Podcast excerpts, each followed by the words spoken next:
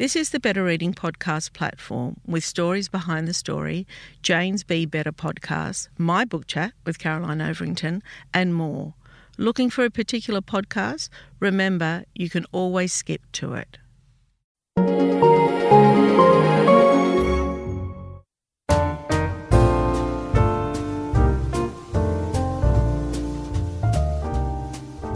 Welcome to the Better Reading Podcast Stories Behind the Story, brought to you by Bolinda Audio.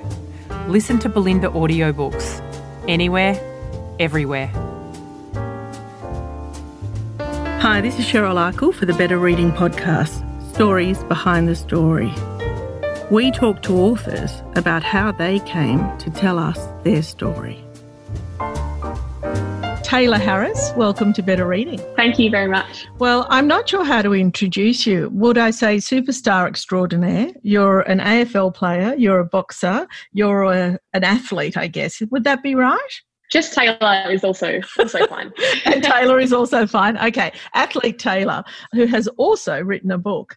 I want to start off. I, I'm feeling very very excited to talk to you today. One because I haven't spoken to somebody your age before, and I think there's a lot of wisdom coming from uh, the younger generation, and I I, I enjoy working with people your age, but. Um, certainly um, when it comes to producing books, people are often a bit older. So it's a well thought out book and it's an inspirational book. But I'm going to start with a quote uh, from your dad, Warren. There are girls who like ballet and there are girls who like football. Every one of them has to find their place, and every one of them has the right to take that place. That's extraordinary wisdom, isn't it? It is. And that's why I am feeling so fortunate for the way that I was brought up the open mind that my parents had to allow me to do whatever I felt was enjoyable and the right thing and path for me to take. Even at a young age, I chose football when I was five, and they never once questioned it. They just saw that I was enjoying it and did whatever it took to let me continue to enjoy that sport. Yeah. So uh, tell me a, a, bit about your upbringing. So it's you and your brother. Talk to me about that, where you grew up, and talk to me about the importance of sport in your life. Yeah, sure. My brother, who is two years older than me, myself, my mum and dad grew up on the north side of Brisbane in Everton Park.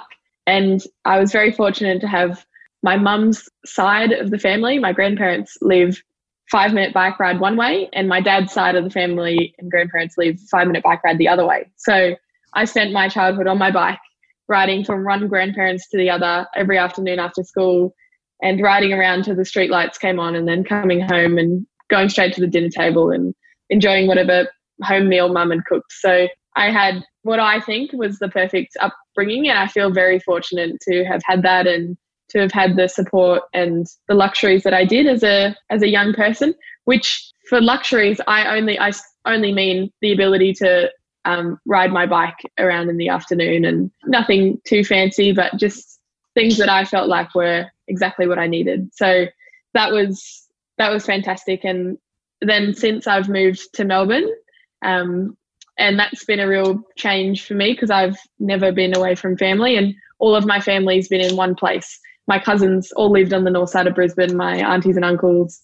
Um, mum's side of the family, distant relatives actually live in New South Wales, but that's as far as it goes. So I was the first one to move out of the radius. Are you missing home?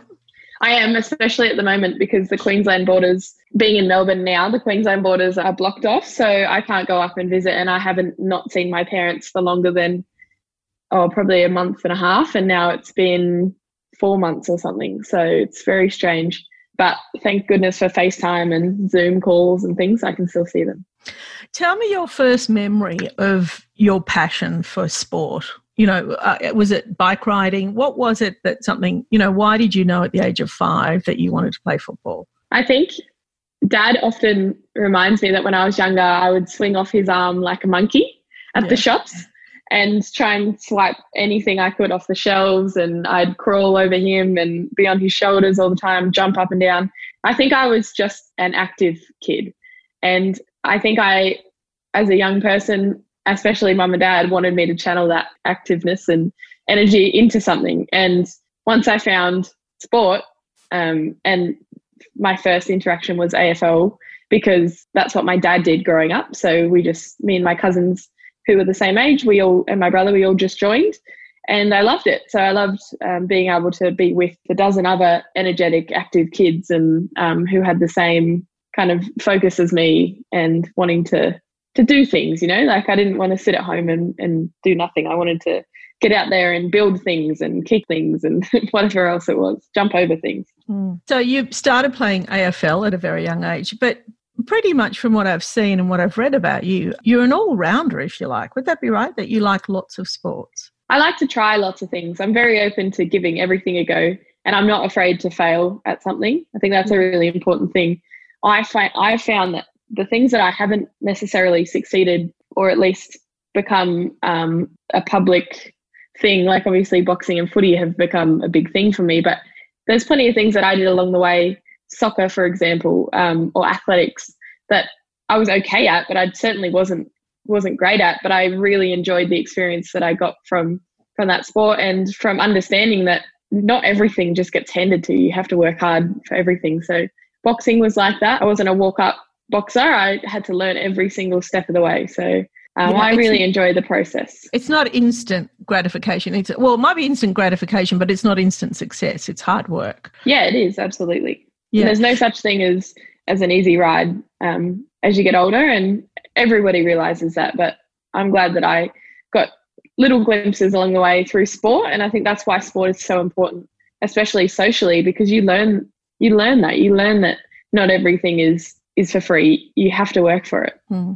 So tell me then, so you went through high school. Tell me when you started veering towards perhaps boxing or AFL and when it is that your career started in sport, if you like. Well, in grade up until grade 10, I participated in anything that I could to get the day off school. And that was basically the the criteria for me any sport, badminton, um, softball, soccer, whatever it was, as long as I could get the day off, I'd represent the school and I was happy about it. I really enjoyed athletics. That was one of the the ones that I um, I genuinely tried, and it was mostly throwing events. So I made my way to the state championships or something. Um, so I represented the region for shot put and discus. So I enjoyed doing those. But then other girls who were beating me by a fair margin um, were the ones that turned up in in all the gear, the proper shoes, the proper equipment, a coach, and I was there in my tracksuit, my Vans, and my mum t- uh, cheering me on. So I kind of realized that if you're going to actually get a long way in a sport, you have to commit to it 100%. So I enjoyed it up until then, and then realized that if I was going to make a career out of what I chose to, it was going to require everything of me. And I chose AFL, so I dedicated everything to AFL. And was boxing that a constant shot? Uh, like that was a choice. You went home and you thought, okay, now I'm going to turn things around a little bit. I'm going to choose one sport and I'm going to focus on that. Was that how old were you when you made that decision? Yeah, that's right. I was probably in grade grade 10, maybe going into grade 11 because at that point things were getting a bit more serious with football, Queensland teams at the time and representative teams. And it became evident that if I wasn't giving 100% to the chosen sport, I was giving less than that, and less than that is not enough to get to get to what I was striving to achieve. So I realized that time is precious, and you can't be everywhere at one time. So I decided that football was the one that I was gonna gonna give a real go at, and with the very open mind that if it wasn't, if one day I just decided I want to change, I was I was going to. I wasn't locked into anything in my mind. So, and I'm still that way. Yeah. As soon as I decide that I want to do something else, I will. So that's how I operate. And I really enjoy having that freedom. Whereas I think a lot of people feel some sort of, I guess, thing in, in their mind that they have to continue to pursue something when in reality it's it's up to you what you dedicate your time to and it's you only get one chance to be the age that you are that minute and obviously age is the limiting factor so yeah, and then boxing came along. The reason I did boxing was because my dad took me down to the local PCYC and he wanted me to just just understand what I was capable of. Given there was if there was any situation that I needed to know that I was able to defend myself, for example, I could. And boxing is one of those sports that you understand weight distribution, you understand power versus speed and understanding reaction time and things like that. So it was the perfect thing to get involved in And it was also fun. And it was also something that was going to help my footy with fitness. So it seemed perfect. Then well, it, I fell in love with the sport. So, uh, um, um, more than a kick in your book, you talk about. Sorry to interrupt you, but I just want to hone in on that okay. point. You talk about the fact that boxing is not about aggression for you. Talk to me about that. Yeah, well, exactly, and I think it came from the reason that I started. So the reason that I started was not to to be aggressive ever, to never to hurt anyone, never to. I even started just for fitness, not to punch it, not to want to fight anyone. I only fought someone because one of my coaches believed in me and said to me, I think you could do really well in this sport. And I said, Oh, I, I wasn't really going to try. But as a competitive person and as a, an athlete, as soon as I heard that, I thought, Oh, okay, well, if you think I can, I think I can. And that coach that said that, his name's Faris, and he is now like, he's still my coach. So it's, um, for me, it's goes a long way when someone believes in you. And Faris has continued to believe in me the whole way. And he's taken me from someone, and I've got some videos of me back in the day, and they're a little bit embarrassing because I was not any good. I was no, um, I don't know what he saw, but he saw something. But back then it was, yeah, I had to see through a lot of unconventional methods of a boxer. But since then, I've um, participated in the sport purely for the reason that I wanted to be better at it for myself. I didn't want to beat anyone. I just wanted to beat myself and be better than my last experience. And at the end of the day, the sport of boxing, the competition or game day, if you like, is to to punch someone. And I kind of think of it in a way that they are like a score, a scorecard, I suppose. And if I hit them there, that hard enough, then I'll get 10 points. And if I get enough points, I'll win the fight and then I'll win the game. So that's how I how I do it. And I have had a lot of trouble with the element of of hurting someone, I suppose, because it's just the nature of the sport. But I've overcome that by being able to, I suppose, compartmentalize and and when I fight to make it as if it's a technical battle as opposed to a trying to hurt someone, if that makes sense. Yeah, that does make sense. But what about when somebody hits you? This is where I'd be really fearful. well, How does that feel? When someone hits, it doesn't feel great, but when it happens, my, the, my first thought is, okay, they've got me once. The first thing I need to do is to make sure that they don't know that they've affected me if they have. And then the next thing I think is I have to get them back. If they've got me twice in a row, I have to get them three times. So it's it's very much it's not any anger, it's not like a frustration or anything. It's just very calculated. You've got me, now I need to get you back twice. That's yeah. how I that's how I compete. I'm Sandra, and I'm just the professional your small business was looking for. But you didn't hire me because you didn't use LinkedIn jobs. LinkedIn has professionals you can't find anywhere else, including those who aren't actively looking for a new job but might be open to the perfect role, like me. In a given month, over 70% of LinkedIn users don't visit other leading job sites. So if you're not looking on LinkedIn, you'll miss out on great candidates like Sandra. Start hiring professionals like a professional. Post your free job on linkedin.com/people today. Millions of people have lost weight with personalized plans from Noom, like Evan, who can't stand salads and still lost 50 pounds. Salads generally for most people are the easy button, right? For me, that wasn't an option. I never really was a salad guy. That's just not who I am. But Noom worked for me. Get your personalized plan today at Noom.com. Real Noom user compensated to provide their story. In four weeks, the typical Noom user can expect to lose one to two pounds per week. Individual results may vary. Tell me, what does your day look like? So, how, you know, t- talk me through a day, a normal day of an athlete. And is there a normal day or do they vary? yeah, there's no such thing as a normal day. Um, right, there you go. I, I train uh, a couple times a day each day, and a lot of the things I do are quite random.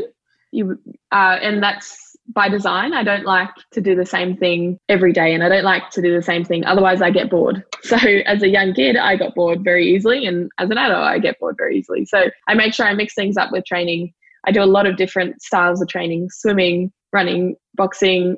Um, there's this thing called zoo training. It's when you train with your body weight like an animal and you crawl around the place and roll around and things like that.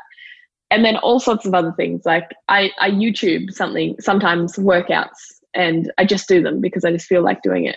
And I enjoy learning what works for me. And as I've gotten older, I've realized that time is precious and I need to dedicate time to certain things to make sure that I am the best athlete. But those certain things are creative for me. So swimming, for example, isn't something you would necessarily think for a football and boxer, but it's something that I think is vital in my program because it provides me with a different element to my training. And it, it has all sorts of benefits physically, but also mentally uh, and in your lungs. Obviously, uh, that's a big thing for swimming and you need your lungs for a lot of things. I've been and swimming um, all my life. I live right near a public pool, and uh, one of the, my saddest um, things about uh, having to isolate with coronavirus is that I haven't been able to get into the pool. I miss it. I'm it. the same. I'm fortunate we have a pool here mm-hmm. that I can just do.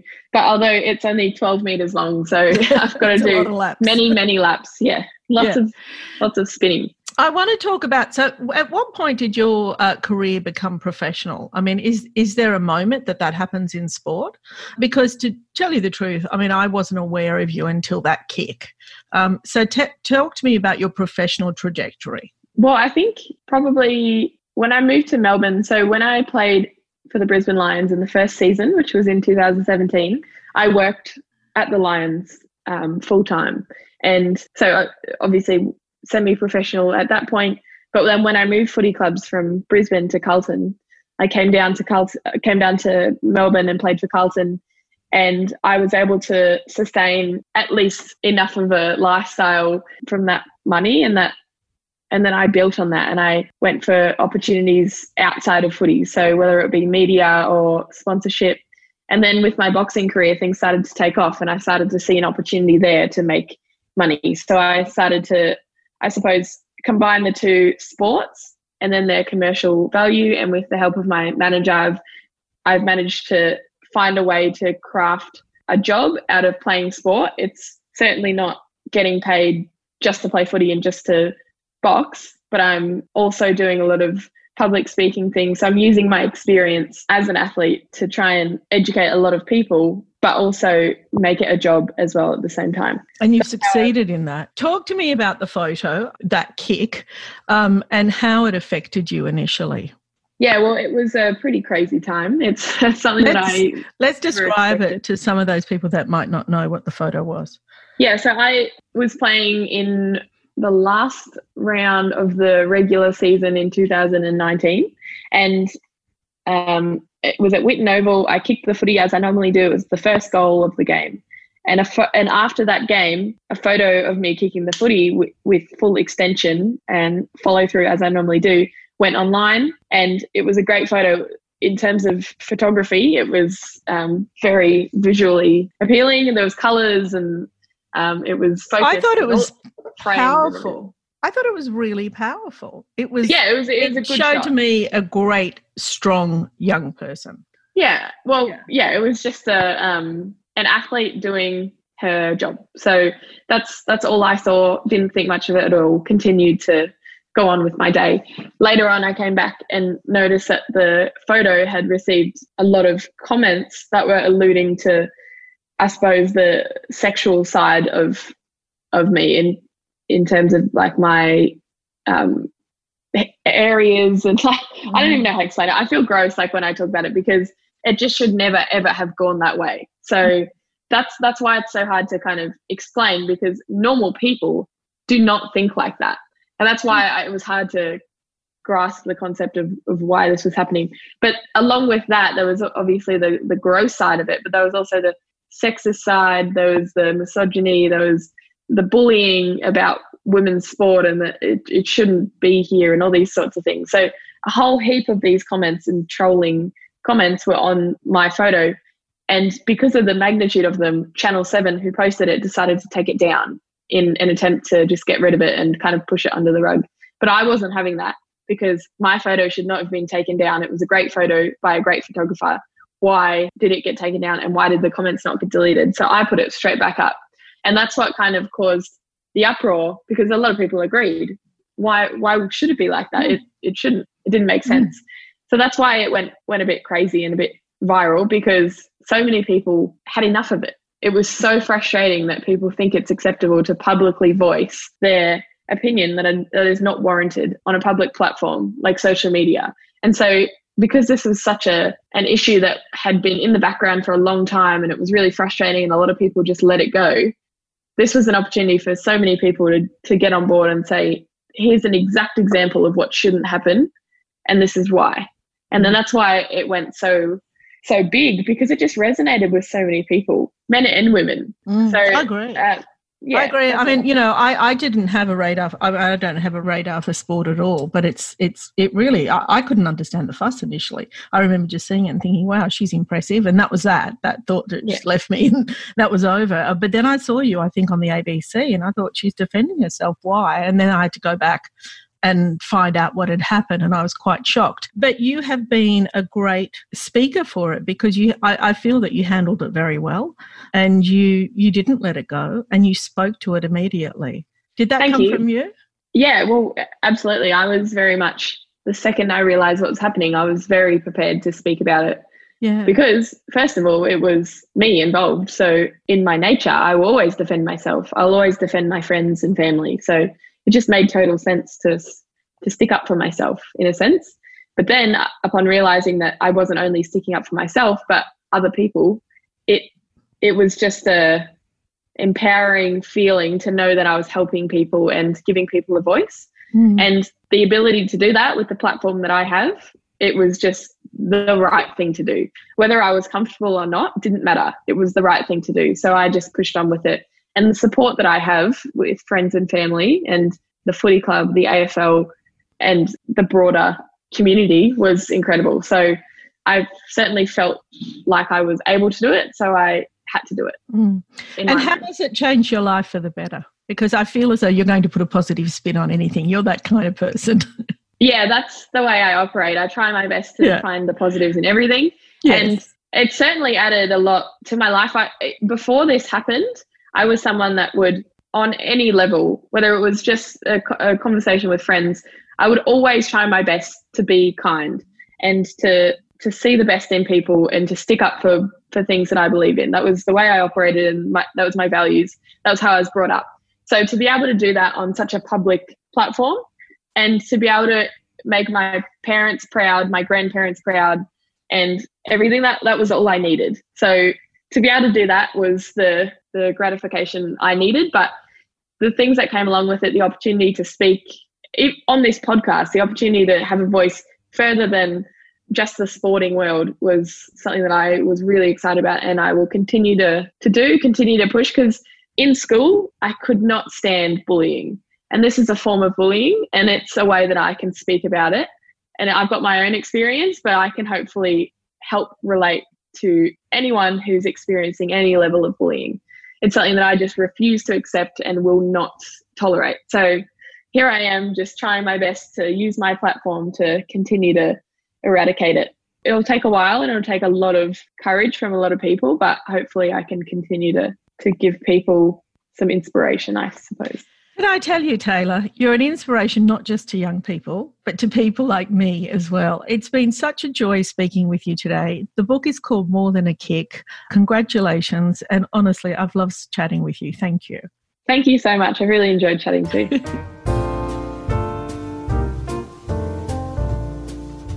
If you'd like more information about Better Reading, follow us on Facebook or visit betterreading.com.au. This podcast is proudly sponsored by Bolinda Audio. Bolinda audiobooks are available on CD and MP3 from online booksellers and bookshops everywhere, or you can download from Audible, Google Play, or the iBook Store. We've also created our own app called BorrowBox that's available from both the App Store and Google Play. All you need to do to get it working is to download the app, join your local public library, and you'll gain access to the world's best collection of ebooks and e audiobooks available for you to loan on your phone or your personal device. Bolinda, we're here to enable you to escape, imagine, grow, and be inspired through the power of storytelling. Bolinda Audiobooks. Anywhere, everywhere.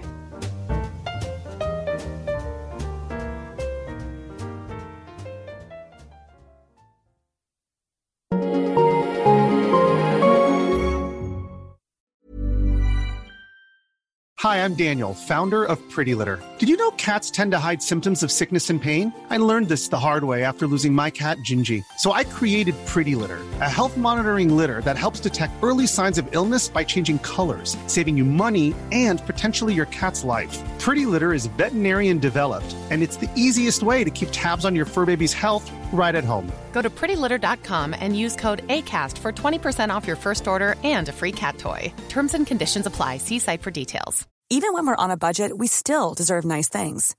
Quince is a place to scoop up stunning high end goods for 50 to 80% less than similar brands. They have buttery soft cashmere sweaters starting at $50, luxurious Italian leather bags, and so much more. Plus, Quince only works with factories that use safe, ethical, and responsible manufacturing. Get the high-end goods you'll love without the high price tag with Quince. Go to quince.com/style for free shipping and 365-day returns. Hey, it's Paige DeSorbo from Giggly Squad. High quality fashion without the price tag. Say hello to Quince. I'm snagging high-end essentials like cozy cashmere sweaters, sleek leather jackets, fine jewelry, and so much more. With Quince being 50 to 80% less than similar brands and they partner with factories that prioritize safe ethical and responsible manufacturing i love that luxury quality within reach. Go to quince.com slash style to get free shipping and 365 day returns on your next order. quince.com slash style. If you enjoyed this podcast, leave us a review and check out the other podcasts on the Better Reading Network.